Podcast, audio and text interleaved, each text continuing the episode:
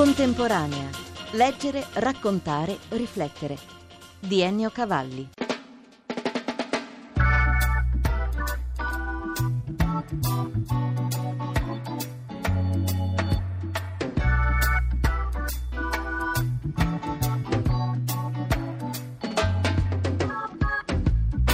Parade alla scoperta di personaggi, storie, prodotti e ricette fuori dal comune. È il libro di Bruno Gambacorta del TG2 pubblicato da Rai ieri. Cosa significa fuori dal comune quando si mettono assieme personaggi e storie, ma anche cibi, piatti, prodotti di qualità? Io penso che essere fuori dal comune significa fare qualcosa di diverso e di meglio rispetto a quello che fanno gli altri, per cui parlo di un produttore di culatello, non è l'unico, ma il suo prodotto è famoso in tutto il mondo, tanto che il principe Carlo gli manda dei maiali da lavorare alla sua maniera per fare dei salumi che poi verranno consumati alla corte inglese. I suoi avi lavoravano per Giuseppe Verdi, furono cacciati dalla mattina alla sera e si trasformarono in piccoli ristoratori, parlo di un secolo e più fa, servivano qualcosa a quelli che traghettavano il Po. Da cosa nasce cosa ed ecco una grande famiglia di ristoratori del giorno d'oggi. Oppure un produttore di mozzarella che ha completamente rivoluzionato l'allevamento delle bufale, importando un sistema di mungitura automatica dalla Svezia, evitando il problema per il quale tutti gli italiani non vogliono più lavorare nei caseifici, cioè il fatto che bisogna alzarsi alle 4 di notte. A questo punto ci pensano le bufale, che peraltro sono pulitissime, dormono sui materassini e si vanno a pulire con delle spazzole tipo quelle delle auto. Quindi è una cosa completamente diversa da quella che noi ci immaginiamo. Allora, in questo senso mi sembrava interessante valorizzare anche in un mondo che noi conoscendolo poco percepiamo come molto conservatore, molto arretrato, invece ci sono eh, personaggi che fanno innovazione e che quindi riescono a migliorare questi prodotti che peraltro ci caratterizzano in tutto il mondo come prodotti di assoluta eccellenza. E ci sono parecchie storie di questo tipo. Ecco, tutte situazioni di eccellenza e tutte italiane. Tutte italiane, sì sì, ce n'è una almeno per ogni regione, alcune regioni sono più rappresentate, parlo della mia regione che è la Campania, oppure che ne so dell'Emilia Romagna. Facciamo qualche altro esempio.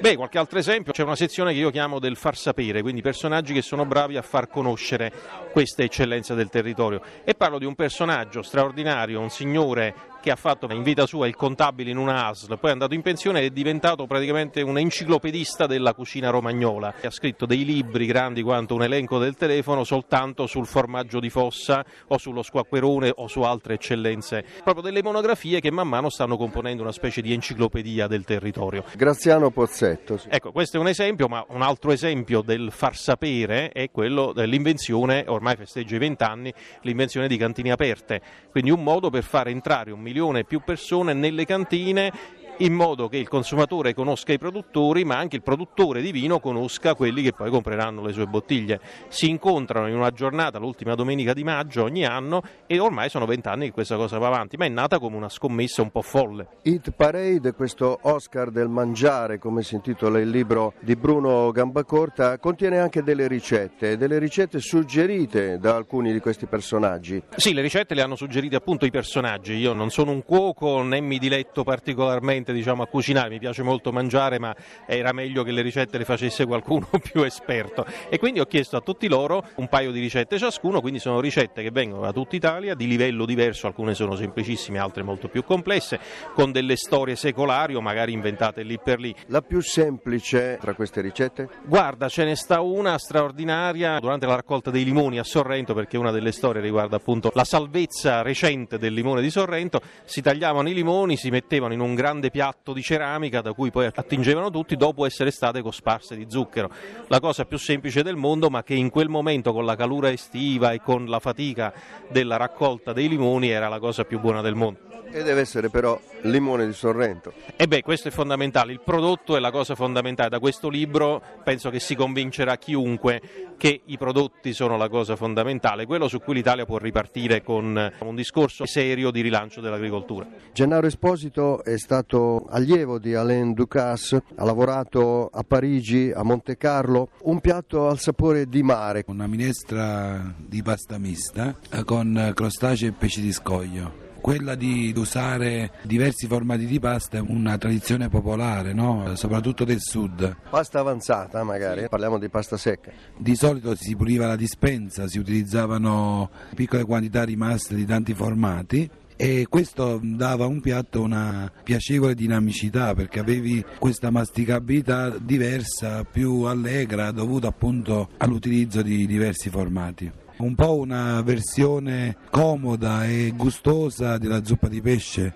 che è un piatto che nei ristoranti purtroppo è un po' scomparso perché è molto scomodo da mangiare e poi la zuppa di pesce, come tutti sappiamo, è un piatto unico e di solito nei ristoranti si va ad assaggiare più cose, non un piatto unico. Un'altra cosa che sta scomparendo dai ristoranti sono i cucchiai, cioè le minestre. Come mai? Oggi si preferisce spesso avere dei piatti che abbiano più un profilo estetico che gustativo. Bisogna essere bravi a coniugare tutte e due cose. Una minestra offre poche possibilità di presentazione particolari, ma ti dà la possibilità di stupire dal punto di vista del sapore e quindi in un menù forse vale la pena per essere più italiani, per essere più autentici riuscire a conciliare le due esigenze. La minestra è sicuramente dal punto di vista internazionale una modalità di cibo molto affascinante. Troviamo minestre e zuppe in tutte le cucine del mondo e nascondono dentro di sé eh, veramente tutti i tratti della cultura del posto, gli ingredienti, la sapienza. È un mondo molto affascinante. Poi le candele, le candele spezzate alla genovese, per meglio dire con la genovese cioè quel particolare tipo di ragù che ha questo nome diciamo nordico ma in realtà è tipico di Napoli. Sì, la genovese è un piatto tradizionalissimo. Carni di vario tipo, cipolla. Tantissima cipolla. C'è una piccola percentuale di carne di maiale, manzo, ma sono tutti tagli di seconda o terza scelta, molto gustosi perché poi vengono preparati come una sorta di stracotto e alla fine c'è questa fusione di tutti gli elementi in un sapore. E questo ragù, diciamo così, stracotto, viene accolto dalle candele, che è un tipo di pasta corta ma lunga allo stesso tempo tempo, cioè dei maccheroni corposi. Sì, le candele è sicuramente uno dei formati più difficili da realizzare per un pastificio. Si mette veramente a dura prova tutta la competenza e la sapienza del pastificio stesso. Qui abbiamo una salsa gustosa ma allo stesso tempo delicata e quindi abbiamo bisogno di una pasta che abbia una superficie mediamente lunga e uno spessore medio, non troppo grosso, per armonizzare e dare la giusta eleganza al piatto. La candela ricorda per chi come me è vissuto in Campania il rito della domenica di spezzarle una ad una e di solito si prepara anche con ragù oppure per la pasta al forno. Sono formati che non sono scontati, non sono molto usati e a me la prima occasione piace sempre tirarli fuori perché è veramente il formato per eccellenza per giudicare la qualità di un pastificio. Gennaro Esposito è uno degli autori del libro Pasta d'autore, la pasta secondo il genio creativo di 15 grandi chef, pubblicato da Agra Editrice. Ma oltre che autore di libri come questo, è un lettore. Lui legge molto al di là dei libri di cucina. Cosa legge? Tanto per cominciare leggo pochissimo, anzi per niente libri di cucina, perché mentre dal punto di vista professionale voglio conservare il mio stile, il mio punto di vista, e cercare di essere quanto più interessante, innovativo, creativo. Dal punto di vista della cultura invece adoro leggere e mi piace praticamente tutto, così come nella musica ascolto tutti i generi, nei libri mi piace molto spaziare e trovo che la cultura è un elemento fondamentale della vita, cioè, secondo me tutte le occasioni che ti danno la possibilità di arricchirti culturalmente devono essere contemplate con attenzione, poi noi facciamo un lavoro così vasto, così largo, così immenso. E la cultura ti può aiutare a mettere in ordine i pensieri e soprattutto a dare una sostanza diversa al lavoro che facciamo. È bello leggere in maniera trasversale, mi capita di leggere dei grandi classici come Seneca, che lo leggo a piccole dosi perché è un libro che ti lascia pensare per tantissimo, è come un grande rosso da invecchiamento, ne bevi un piccolo sorso e stai lì a meditare, a pensare. Seneca da degustazione. Veramente ti lascia eh, immerso nei tuoi pensieri. E poi la cosa bella, mi piace anche leggere dei buoni fumetti adoro leggere Alan Ford per esempio, cose anche molto leggere, molto, molto semplici. È un po' come il cibo, a volte hai voglia di mangiare un ottimo panino, a volte hai voglia di preparare un grande piatto.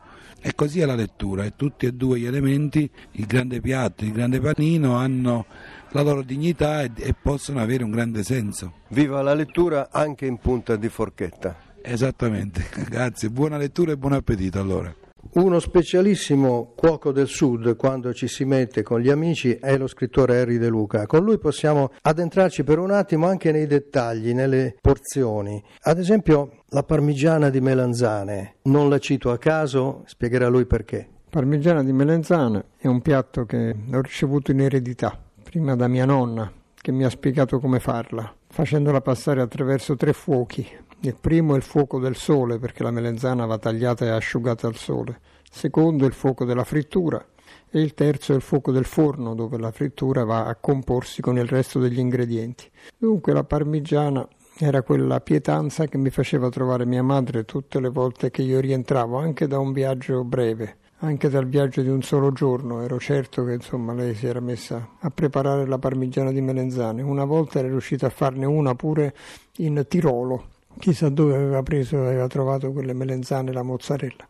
Da quando non c'è più ho eliminato la parmigiana di melenzane dalle mie pietanze. Non me la sono più cucinata e non la mangio se la trovo in giro, perché penso che non è giusto sovrapporre un'altra variante a quel cibo che per me è semplicemente collegato a lei, insomma, ed è irripetibile. C'è una new entry, lo sgombro sugli spaghetti. Ci è capitato di assaporarlo, anzi di partecipare alla preparazione poco tempo fa, dopo un'intervista come questa. Sì, il pesce va bene con tutto, e con la pasta sempre, con un po' di pomodoro da fare da congiunzione tra la proteina e il carboidrato. Eh sì, ma i dettagli contano in questo caso. Mentre si cuocevano gli spaghetti, Eri ha aperto una scatola di pelati, l'ha versata nella padella assieme a aglio sicuramente. Assieme all'aglio, il pomodoro e poi dopo allo sgombro. Buttato lì intero con, ancora con la pelle? Eh certo, sgombro intero, solamente svuotato dell'interiore. Poi letto di prezzemolo? Sì, sì, poi un po' di prezzemolo, un po' di peperoncino perché quello ci deve stare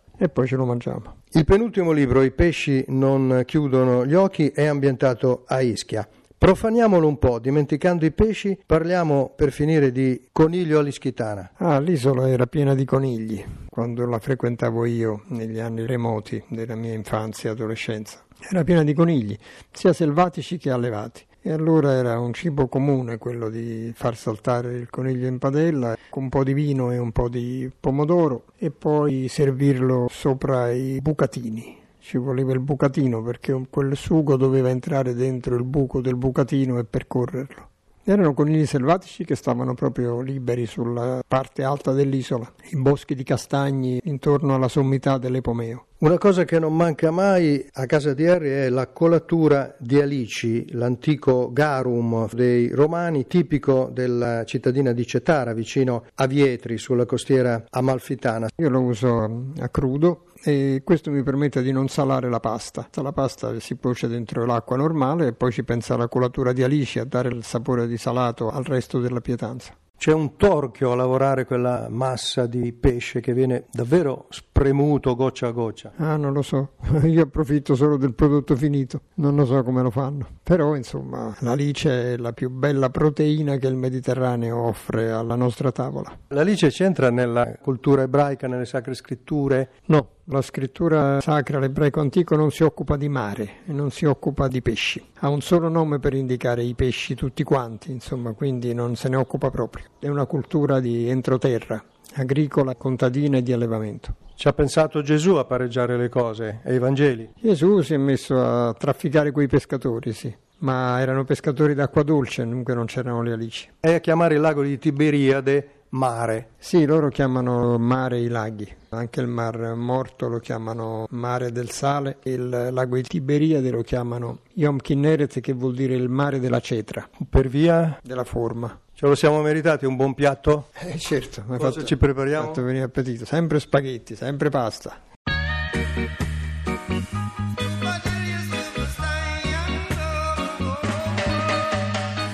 Grazie dell'ascolto da Ennio Cavalli. Per riascoltare questa e altre puntate www.contemporanea.rai.it